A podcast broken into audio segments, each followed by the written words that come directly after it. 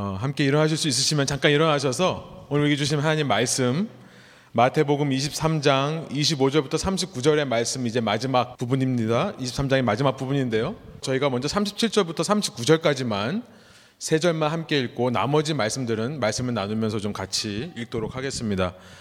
마태복음 23장 37절부터 39절까지의 말씀 우리 한번 한 목소리로 읽어 볼까요? 예루살렘아 예루살렘아 선지자들을 죽이고 내게 파송된 자들을 돌로 치는 자여 암탉이 그 새끼를 날개 아래 모음같이 내가 내 자녀를 모으려 한 일이 몇 번이더냐? 그러나 너희가 원하지 아니하였도다. 보라 너희 집이 황폐하여 버려진 바 되리라. 내가 너희에게 이르노니 이제부터 너희는 찬송하리로다. 주의 이름으로 오시는 이여 할 때까지 나를 보지 못하리라 하시니라. 아멘 함께 앉으셔서 말씀 나누겠습니다. 앞서 하신 간증과 오늘의 메시지가 이렇게 참 너무 잘 이어진다라고 생각을 합니다. 함께 말씀을 들으시면서 우리에게도 그런 감사가 넘쳐나는 시간 되기를 원합니다. 예수님의 일곱 화의 메시지를 감사 주일에 나눕니다. 이 화의 메시지의 마지막 시간인데요. 25절부터 39절까지의 말씀이 오늘 본문입니다. 어, 마태복음 23장 13절부터 26절까지 어, 36절까지 기록된 이 예수님의 일곱 개의 화의 메시지는요, 두 개씩 짝을 이루고 있고 맨 마지막 거가 모든 것의 결론에 해당한다라고 말씀드렸습니다. 지난 시간 우리가 처음 두 개의 짝, first two pairs, 그러니까 처음 두 개, 첫 번째와 두 번째 화의 메시지 그리고 세 번째와 네 번째 화의 메시지를 살펴봤는데요. 두 개씩 같은 메시지였습니다. 어, 첫 번째와 두 번째는 종교인들의 권력 추구를 경고하시는 예수님의 말씀이었다. power. Pursuit of power. 권력을 추구하는 것을 경고하시는 것. 그리고 세 번째, 네 번째 메시지는 종교인들의 만몬, 만몬을 의지하는 것. 만몬이란 이 땅에서 하나님 외에 의지하는 모든 것들을 가리켜 만몬이라고 합니다. 대표적으로 재물, 돈이 되겠죠. 그것을 의지하는 종교인들의 모습을 경고하셨다. 지난 시간 살펴봤습니다. 오늘 본문인 25절부터 이제 28절까지를 보면요. 다섯 번째, 여섯 번째 화의 메시지를 말씀하고 계시는데요. 이 둘 역시 공통적으로 한 가지 종교인들의 모습을 경고하는 것으로 우리가 이해할 수 있습니다. 그것이 무엇인지요? 제가 다섯 번째 경고의 메시지를 먼저 한번 읽어보겠습니다. 25절, 26절의 말씀입니다. 한 목소리 한번 읽어볼게요. 화 있을진저 외식하는 서기관들과 바리새인들이여 잔과 대접의 겉은 깨끗이 하되 그 안에는 탐욕과 방탕으로 가득하게 하는도다. 눈먼 바리새인이여 너는 먼저 안을 깨끗이 하라 그리하면 겉도 깨끗하리라. 이 서기관과 바리새인이라고 하는 당시 그 유대교라고 하는 종교의 지도자들 그 종교인들은요 자신이 먹고 마시는 그릇을 깨끗하게 관리하는 것에 굉장히 많이 애를 썼습니다. 여기서 깨끗하게 유지한다는 것은요 뭐 흙이 들어가거나 먼지가 들어가거나 뭐 누구의 침이 들어간 거나 이런 얘기를 하는 것이 아니라 슬라이드를 보여주시면 의식적인 정결함을 말하는 것입니다. ceremonial cleanness, ceremonial. 아, 이것은요, 구약에 나와 있는 하나님의 말씀의 법에서부터 나오는 의식적인 정결함이라는 것은 뭐냐면요. 이 상태로 하나님께 나아가서 하나님께 제사 드릴 수 있다는 것을 말하는 겁니다. 그러니까 뭐 먼지가 묻었다, 뭐 때가 묻었다 이런 얘기를 하는 것이 아니라요. 의식적인 정결함이란 하나님께 나아가서 하나님께 제사 드릴 수 있는 상태를 가리켜서 의식적으로 정결하다. ceremonially clean하다라고 말했던 것입니다. 예를 들어서 사람의 몸에 상처가 나서 피가 나면요. 그 상태로 하나님 앞에 나갈 수가 없습니다. 피가 나면 그것이 더러워서가 아니라 그 의식적으로 언클린, 부정하기 때문에 그 상태로는 나갈 수 없는 겁니다. 피부병이 나도 마찬가지입니다. 피부병 난 상태로 하나님께 나갈 수 없기 때문에 부정한 거예요.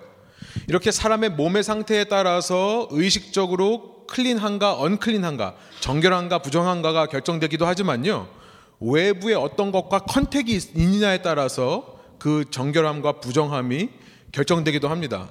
예를 들어서 레위기 여러분 주보에 있습니다. 보시면 11장 29절부터 33절인데요. 제가 한번 빠르게 한번 읽겠습니다. 29절에 보면요. 땅에 기는 길짐승 중에 내게 부정한 것은 이러하니 곧 두더지와 쥐와 큰 동화뱀 종류와 동화뱀 부치와 육지 악어와 동화뱀과 사막 동화뱀과 카멜레온이라. 카멜레온 애완동물로도 이렇게 많이 하시는데요. 당시의 기준으로 따르면은 더러운 것이 아니라 이 카멜레온을 어깨에 얹고는 하나님 못 나가는 겁니다. 하나님 앞에요. 모든 기는 것 중 이것들은 내게 부정하니 31절이에요. 그 주검을 만지는 모든 자는 저녁까지 부정할 것이며 33절로 가보면요. 그것들 중 어느 것이 어느 질그릇에 떨어지면 그 속에 있는 것이 다 부정하여 지나니 너는 그 그릇을 깨뜨리라. 이렇게 말씀을 하세요. 이거는 회복될 수가 없는 더러움이기 때문에 깨뜨려야 된다. 율법, 이 하나님의 법을 열심히 잘 지키는 것이 신앙생활의 전부다라고 생각했던 이 종교인들은요. 그래서 늘 혹시나 내가 먹는 그릇과 컵이 더러워지진 않았을까? 늘 강박관념에 시달렸습니다. 혹시 자는 동안에 쥐가 지나가진 않았을까? 그러니까요, 이 유대인들은 자기가 먹는 컵과 잔들은 자기가 가지고 다녔어요. 그리고 이것을 어떻게든지 깨끗하게 하려고 안만 깨끗하게 하는 것이 아니라 오늘 본문 25절에 보니까 예수님께서는 그들이 바깥도 깨끗하게 하려고 그렇게 노력을 했다라고 말씀을 하고 있습니다. 그런데요, 예수님은 그 그릇이 깨끗한가 아닌가를 지금 문제 삼는 것이 아니라요. 그 그릇 안에 무엇이 담겨 있는가를 문제 삼으시는 겁니다. 25절에 보니까 예수님께서 그 종교인들이 자신의 그릇에 담은 것을 두 가지로 표현하고 있는데요. 첫 번째 탐욕, 그 다음에 방탕이다라고 얘기를 하고 있습니다. 그런데 이 탐욕이라는 뜻의 단어가요, 그냥 우리 욕심, 그리드, 그걸 말하는 것이 아니라요. 이 탐욕이라 번역된 단어의 뜻은요, 그냥 욕심이 아니라 남의 것을 빼앗는 욕심을 말합니다. 그러니까 영어로 말하면 플런더, 한국말로 말하면 강탈, 약탈이라고 말할 수 있는 겁니다. 독특한 단어를 사용하세요. 남의 것을 뺏는 겁니다. 뺏는 거예요. 그리고 방탕이라는 단어 역시 보니까요. 이것은 절제하지 못한다, 컨트롤하지 못한다는 뜻인데요. 이것은 보통 성적인 욕구나 음식에 대한 욕구, 이걸 참지 못하는 것을 가리켜서 이 방탕이라고 얘기를 했었습니다. 이렇게 탐욕스럽고 방탕한 모습에 대해서 아모스 선지자가요, 이스라엘을 향해서 이렇게 예언한 것이 있어요. 아모스서를 읽어보시면요. 아모스서에 대표적으로 이 이스라엘을 경고하시면서 아모스 선지자가 탐욕과 방탕이라는 두 가지 모습으로 이스라엘을 표현하는데 한번 보세요. 탐욕입니다.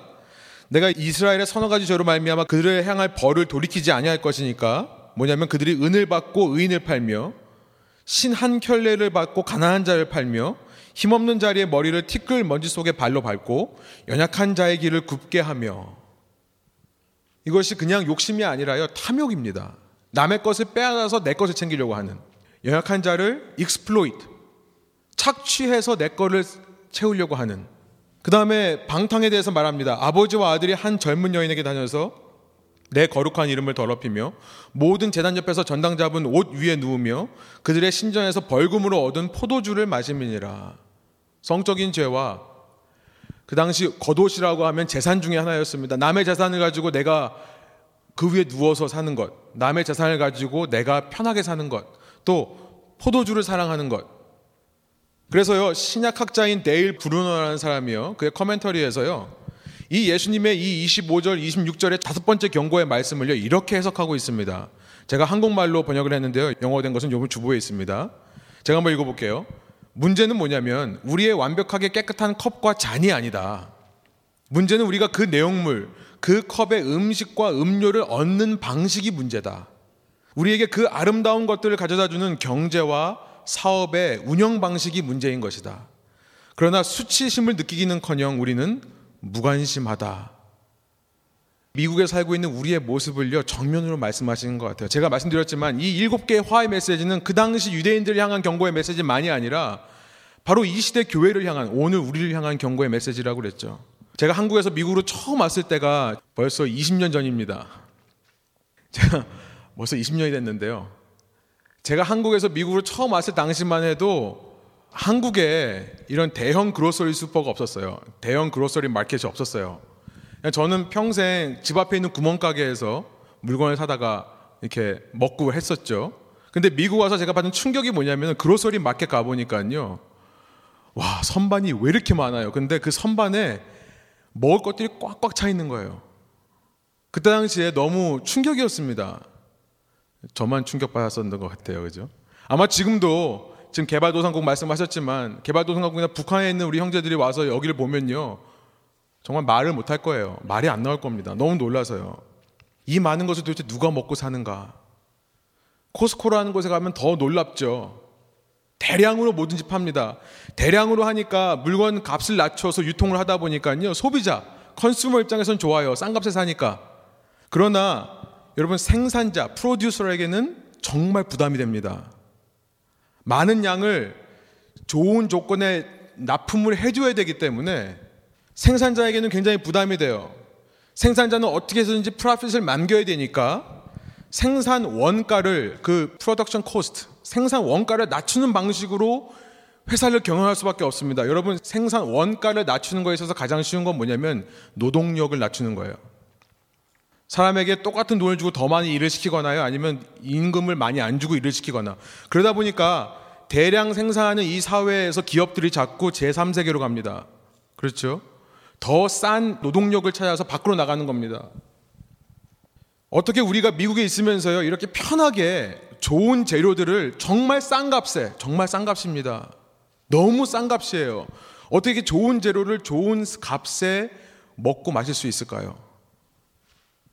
미국이 좋은 나라라서요? 여러분, 이 기업의 이윤을 만들고자 하는 making profit, 이윤을 만들려고 하는 그 기업의 논리 때문에 누군가는 나 대신에 착취당하고 약탈당하고 있기 때문에 저희가 이런 것을 누리는 것이 아닙니까? 저는 이 말씀을 들으면서 이런 예수님의 메시지가 생각이 났어요. 여러분, 미국은요, 제가 주보에도 좀 실었습니다만, 세계 인구의 사람 숫자로 따지면 5%가 안 되는 나라입니다. 그런데요, 미국 혼자서 전 세계 석탄, coal이라고 하죠. 석탄의 4분의 1을 씁니다. 25%를 써요. 미국 혼자서 전 세계 기름의 26%를 쓰고요. 전 세계 천연가스, natural gas의 27%를 쓰고 있습니다. 미국 혼자서요. 미국을 포함한 선진국들은요, 인구수로 따지면은 전 세계 인구의 20%밖에 안 돼요. 많이 잡아도요. 그런데 이 20%의 나라들이요, 모든 전 지구의 75%의 자원을 지금 쓰고 있습니다. 그러면서 미국은요, 생산하는 음식의 적게는 30%에서 많이는 40%는요, 터치도 안 하고 쓰레기통에 갖다 버려요. 대량 생산을 하고 있기 때문에요. 생각해 보세요. 30%에서 40%를 터치도 안 하고 쓰레기통에 버려요. 지금 지구상에는요, 8억 명, 800 밀리언이 넘는 사람들이 영양실조로 허덕이고 있는데도 말입니다. 예수님의 관심은요, 지금 본문에서 예수님의 관심은요, 불쌍한 나라 돌아줘야 하는 게 아니에요. 그렇죠? 과연 이 땅에 하나님의 백성이라고 하는 신앙인들이 얼마나 사회 정의와 얼마나 하나님의 법을 이 땅에 실현하려고 하는 그 열정을 가지고 사느냐, 얼마나 사회 정의를 가지고 사느냐, 그것을 지금 예수님께서 우리에게 물으시는 줄로 믿습니다. 바리새인들은요, 수박 겉핥기식으로 신앙생활을 어떤 형식 지키기, 전통 지키기, 법 지키는 걸로만 이해를 했습니다. 그러다 보니까 신앙생활을 열심히 하면 할수록 내가 하지 말라는 거 안 하고 하라는 거 하고 하다 보니까요 자아도취가 돼요. 내가 뭔가 좀 더 나은 사람인 것 같고요. 신앙생활 하면 할수록 내가 좀 더 저 사람들보다는 더 훌륭한 사람이라는 생각이 듭니다. 여러분 사람이 자아도취가 되면 될수록 더 많은 것을 내게 원합니다. 더 좋은 거 찾고요. 더 맛있는 거 찾고요. 더 누리고 싶은 거 찾게 됩니다. 예수님은 그렇게 이 땅에 약탈과 착취를 통해서 탐욕스러운 플런더, 약탈을 하는 사람들, 그렇게 방종의 마음, 나의 쾌락을 즐기며 살아가는 마음을 아무렇지도 않게 느끼고 살아가는 사람들, 그러면서도 신앙이라고 하는 사람들을 가리켜서 26절에요. 눈먼 사람이라고 말씀하십니다. 너희들은 봐도 보지를 못한다는 거예요. 이 땅에 내가 누리는 복을 위해서 얼마나 많은 사람이 착취당하고 있는데도 그걸 보지 못한다는 거죠. 그리고 그 안에 먼저 무엇을 채우는가를 주의 깊게 보라고 말씀하십니다.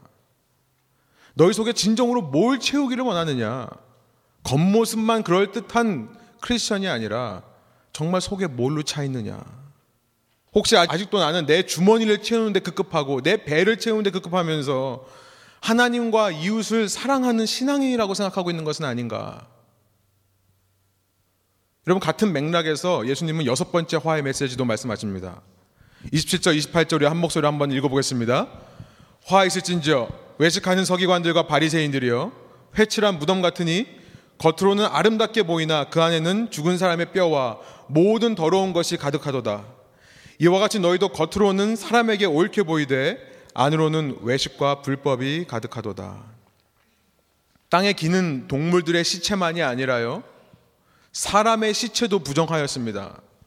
그래서 유대인들은 해마다 명절 때가 되면 특별히 이 본문에서 말씀하시는 배경인 이 지금 본문의 배경은 6월절이거든요. 6월절 같은 가장 유대인의 큰 명절이 되면요. 죽은 사람들이 있는 그 무덤 건물 벽을 하얀 분필로 칠했습니다. 왜 칠하냐면 그렇게 칠하면은 그 속에 있는 부정함이 밖으로 못 나오기 때문이 아니라요. 하이라이트 하는 거예요. 야, 여기에 무덤이 있으니까 이쪽으로 오지 말라는 사인으로 하얀 분필로 칠하는 거예요. 그것을 회칠한 무덤이라고 합니다.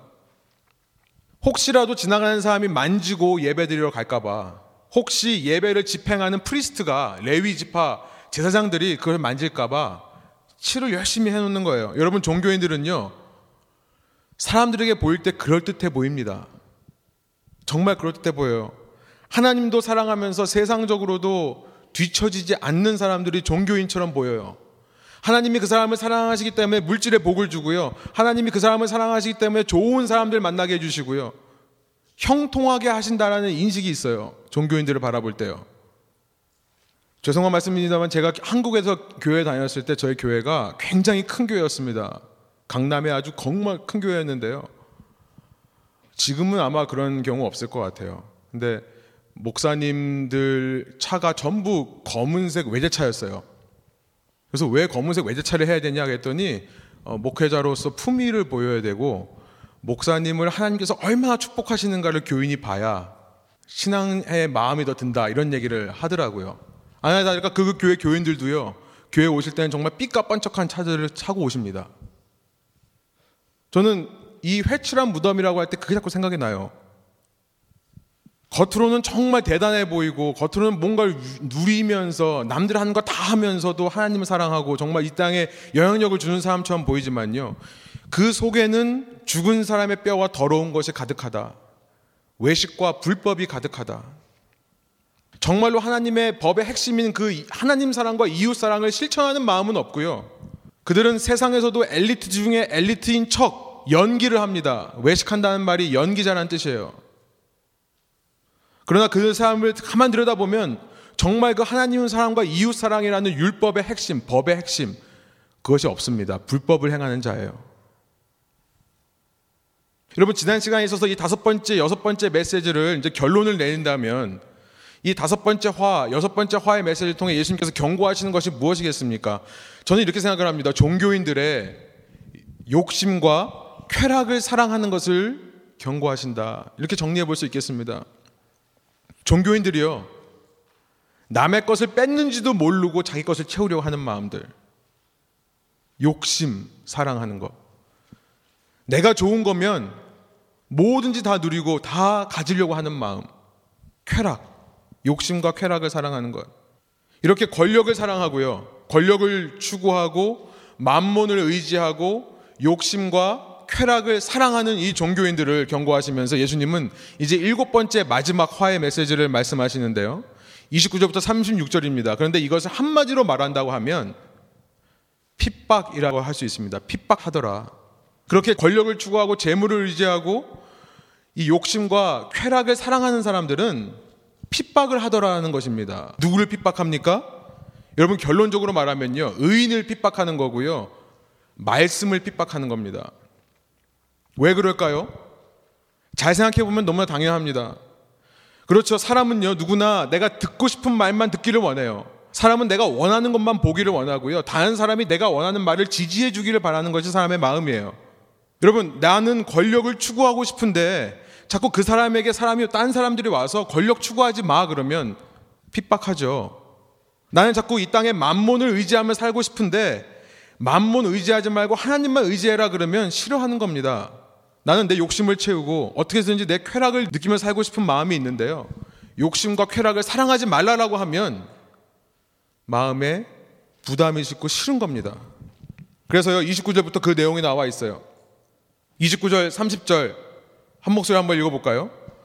화 있을진지요, 외식하는 서기관들과 바리새인들이요, 너희는 선지자들의 무덤을 만들고 의인들의 비석을 꾸미며 이르되, 만일 우리가 조상 때에 있었더라면 우리는 그들이 선지자의 피를 흘리는데 참여하지 아니하였으리라 하니 이렇게 말하고 있어요. 여러분 서기관들과 바리새인들은요.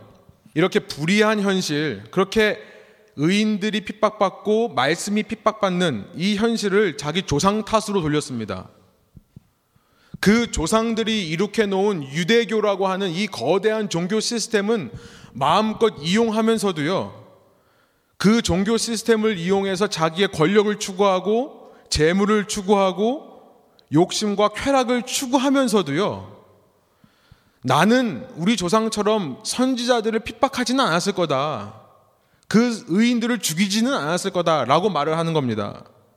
여러분 어쩌면 미국에 살면서 이렇게 빈부 격차가 있고 부의 불균형적인 분배가 이루어지고 있고 자원을 낭비하는 것은 내 책임이 아니다라고 생각할 수도 있을 것 같아요. 이것은 민주주의, 자본주의 제도의 문제다.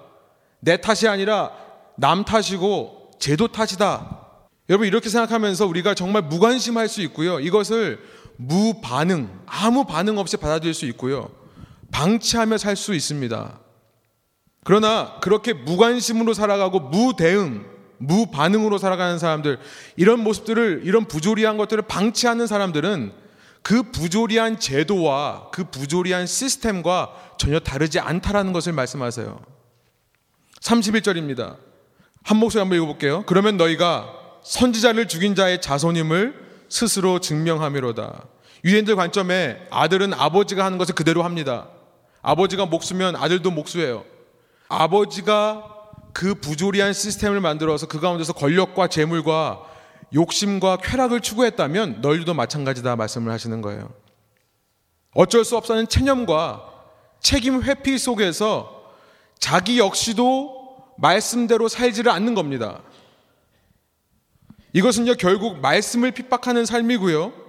여러분, 의인을 핍박하고 말씀을 핍박한다는 것은 그것은요, 다른 말로 말하면 하나님의 말씀이신 예수님을 핍박한다는 거예요. 일곱 번째 예수님의 화해 경고의 메시지는요, 너희가 말씀 핍박하고 의인 핍박하지 않냐. 곧 예수님 자신을 핍박하는 게 아니냐라고 경고하시는 겁니다. 여러분, 그래서 32절에 이런 말씀을 해요. 자, 한 목소리 한번 읽어볼까요? 32절. 너희가 너희 조상의 분량을 채우라. 무슨 말씀입니까? 너희 조상들이 하다만 일, 니네들이 마저 끝내라. 이 말이에요. 무슨 말입니까? 나를 십자가에 못 박으라고 말씀을 하시는 거예요. 여러분, 예수님의 십자가 선언이 여기 담겨 있는 겁니다. 이제는 너희가 너희 조상들이 하던 그 일을 마무리 지어라. 이제 곧 그들이 예수님을 잡아서 로마 총독에게 넘기고요. 로마 총독이 십자가형을 할 수 있도록 바라바라 하는 죄수는 내어주고 그 예수라 하는 사람을 죽이십시오라고 그 무리들이 외칠 것을 예수님께서는 아셨던 것입니다. 일곱 번째 화의 메시지. 이 모든 권력 추구, 물질 추구, 재물 추구, 만몬 추구, 이 모든 욕심과 쾌락을 추구하는 모든 삶은 결국 예수님을 핍박하는 삶이라는 것을 말씀하시는 거예요. 여러분 우리가 이 살기 좋고 평안한 이 미국 땅 또 미국 땅 중에서도 시애틀 벨뷰 지역을 살면서요. 그저 그냥 남 탓이나 하고 제도 탓이나 하고 깨어 있지 않는다면요. 우리가 어떻게 해서든지 의를 실천하고 사회 정의를 이 땅 가운데 흘려보내려고 노력하지를 않는다면 이 세상 흐름대로 그냥 우리가 떠내려 간다면 여러분 그 사람은 말씀을 핍박하는 삶을 사는 것이고요. 선지자 중에 선지자인 의인 중에 의인이신 예수님을 핍박하는 삶이 된다는 것입니다. 은근히 이 미국 제도의 좋은 점들을 이용해서 내 힘을 키우고 내 소유를 늘려내고 내가 하고 싶은 거 하는 사람은요. 이 시대에도 예수님을 십자가에 못 박는 사람들이라는 것을 본문을 통해 우리가 알 수 있는 것입니다. 여러분 이런 사람들은요 예수님의 심판을 피할 수가 없습니다. 그것을 이제 33절부터 36절까지 말씀하시는데요. 어, 시간 관계에서 여러분들이 한번 쭉 한번 나중에 본문을 통해 말씀을 한번 읽어보시기 바랍니다.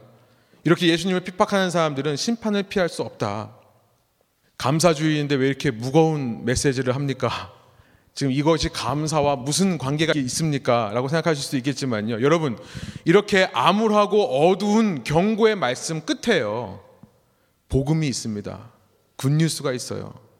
좋은 소식, 굿뉴스, 복음이 있습니다. 그것은요, 이렇게 타락하고 폐역한 세대지만요. 이렇게 자기밖에 모르고 정말 권력을 추구하고 물질을 의지하고 욕심과 자기 쾌락을 사랑하는 이 세대지만요. 예수님을 십자가에 못 박는 세대지만 그렇게 바른 길로 인도해 주기 위해 보낸 선지자들을 돌로 치워 죽이고 보내심을 받은 자들 사도들을 돌로 치는 세대지만요. 여러분 굿뉴스가 뭔지 아십니까? 하나님께서는 아직도 그들을 참고 기다리고 계신다는 거예요. 아멘입니다. 37절 우리 다시 한번 좀 힘차게 37절 한번 한 목소리 읽어보겠습니다.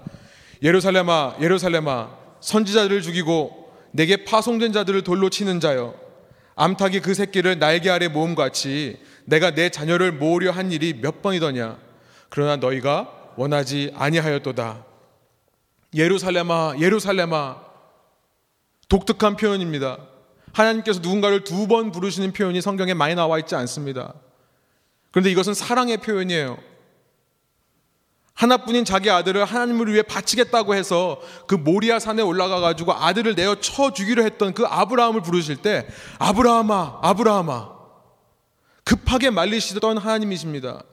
그때 그 하나님의 심정이 어떻겠습니까? 내가 너와 맺은 언약을 내가 반드시 이룰 거다라는 그런 굳은 의지로 이렇게 아브라함을 부르신 것이 아니겠습니까? 하나님께서 내가 너를 반드시 살리겠다. 너와 맺은 약속을 내가 분명히 지키겠다라는 의지로 예루살렘아 예루살렘아 부르시는 거예요. 왜 내 동생 마리아는 내 일을 도와주지 않고 예수님 옆에 앉아가지고 말씀만 듣고 있습니까? 라고 불평되는 마르다를 향해서요 예수님께서는요 마르다야 마르다야 부드럽게 타이르십니다. 그러면서 마르다 속에 있는 그 본질적인 불안함의 문제를 말씀하세요. 너 왜 이렇게 많은 걱정과 염려를 하느냐? 이렇게 폐역한 세대인데요. 아직도 예수님을 십자가에 못 박는 세대인데요. 하나님은 우리에게 우리 속에 있는 근본적인 그 불안의 문제를 아시고요. 타이르시는 말씀으로 말씀하는 겁니다. 예루살렘아, 예루살렘아. 그리스도인이라고 하면 전부 잡아서 죽이려고 했던 사울. 여러분, 담의색으로 가는 그 길에서 사울을 만나실 때 사울아, 사울아. 왜 내가 나를 핍박하느냐? 그렇게 예수님을 믿는 사람을 죽이려고, 예수님을 죽이려고 했던 그 사울을 치유해 주시고요. 설득해 주시고요. 그를 새롭게 하시는 하나님의 음성으로 예루살렘아, 예루살렘아 말씀하시는 줄로 생각합니다. 이 마태복음 23장의 메시지는요. 당시 유대교 종교 지도자였던 서기관과 바리새인들만을 향한 메시지가 아니라요. 오늘 이 땅의 교회들을 향한 바로 나를 향한 메시지인 것입니다. 예루살렘아 예루살렘아 교회야 교회야 기범아 기범아 나는 너를 암탉이 자기 새끼를 모으는 것처럼 품에 안는 것처럼 너를 품기 원하고 너를 사랑하기 원한다. 여러분 우리가 실은 외면하고 싶고 우리가 실은 천대하고요. 우리가 실은 핍박하는 그 예수님께서는요. 그 하나님께서는요. 오늘도 나를 당신의 품에 안기를 원하신다는 거예요. 이것이 복음입니다. 이것이 굿뉴스예요. 여러분 그러나 조건이 있습니다. 조건은 뭐냐면 37절 마지막에 있어요. 우리가 원해야 되는 겁니다. 원해야 돼요. 그러나 너희가 원하지 아니하였도다. 우리가 원해야 되는 겁니다. 여러분 원하지 않으면 38절에 어떻게 말씀하십니까? 한 목소리 한번 읽어볼게요. 보라 너의 집이 황폐하여 버려진 바 되리라. 너의 집이라는 것은요 예루살렘을 말하고요 성전을 말하는 것입니다. 여러분들 놀라운 메시지예요. 하나님은요, 예루살렘을 향해서 내가 너를 황폐하게 하고 너를 버리겠다 말씀하시지 않았다는 사실이에요. 뭐가 황폐해지고 뭐가 버려진다고요? 너의 집이. 예루살렘 성전이. 이제 예루살렘은요, 이 말씀을 하신 시점으로부터 30년이 채 안 돼서 주후 70년에 로마 군대에 의해서 무참하게 짓밟힙니다. 돌 위에 돌 하나도 남지 않고 전부 다 무너짐을 당하게 됩니다. 역사적인 사건이에요. 성전이라는 것은 본래 하나님과 이 땅이 만나는 contact point가 성전이었습니다. 위에인데 생각해요. 하나님과 이 땅이 만나는 그 contact point가 성전이에요. 성전을 통해 이스라엘 백성은 하나님과 communicate, 소통할 수 있다라고 생각을 했었습니다. 여러분 그런데 이스라엘의 종교 지도자들은요 그 성전이라고 하는 것을 자기의 놀이터로 사용을 한 거예요. playground입니다. 이거 가지고 논 거예요. 그들에게 성전은요 자신의 권력을 세워 주는 곳이고 자신에게 소유를 주는 곳이고 맘몬을 주는 것이고 자기의 욕심을 채우고 자기의 쾌락을 정당화시키는 도구로 사용됐던 것입니다. 여러분 중요한 것은요. 하나님께서 지금 그 이스라엘을 버리겠다라고 말씀하시는 것이 아니라 그들이 가지고 놀다가 다칠 수 있는 그 위험한 장난감인 성전을 뺏겠다라고 말씀하시는 거예요. 아이를 너무나 사랑한 나머지 그 아이가 그 장난감을 너무 좋아하지만 이걸 갖고 놀다가는 그 아이가 다치는 것을 알기 때문에 그 장난감을 뺏겠다. 그들을 버리는 것이 아니라 그들을 황폐케 하는 것이 아니라 그들이 그토록 우상 숭배하던 성전을 황폐하게 하겠다. 여러분, 이것이 우리를 향하신 하나님의 사랑의 메시지인 줄 믿습니다.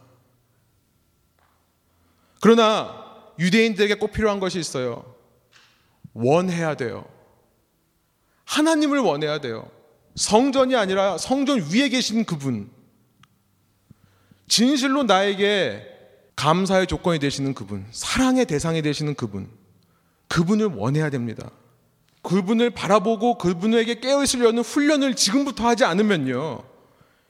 이제 예수님 말씀하신 대로 곧 그 성전을 빼앗기는 날이 올 때 이들은요, 어미새로부터 버림받은 아기새처럼 뿔뿔이 디아스포라로 흩어질 것을 예수님께서는 아셨기에 이렇게 말씀하시는 겁니다. 그런 일이 있기 전에 예수님을 메시아로 예수님을 하나님께서 보내신 이 땅의 구원자로 예수님을 하나님이 보내신 이 땅의 왕으로 믿고 받아들여야 하는 것이 필요한 것입니다. 그래서 39절에 이렇게 말씀하세요. 마지막으로 한번 한 목소리 읽어보겠습니다. 내가 너에게 이르노니 이제부터 너희는 찬송하리로다 주의 이름으로 오시는 이여 할 때까지 나를 보지 못하리라 하시니라. 앞서 21장에서 말씀하셨던 그 메시아를 향한 찬송의 그 시편 118편의 메시지를 다시 반복하십니다. 호산나 다윗의 이름으로 오시는 이여 높은 곳에서 호산나 하더라.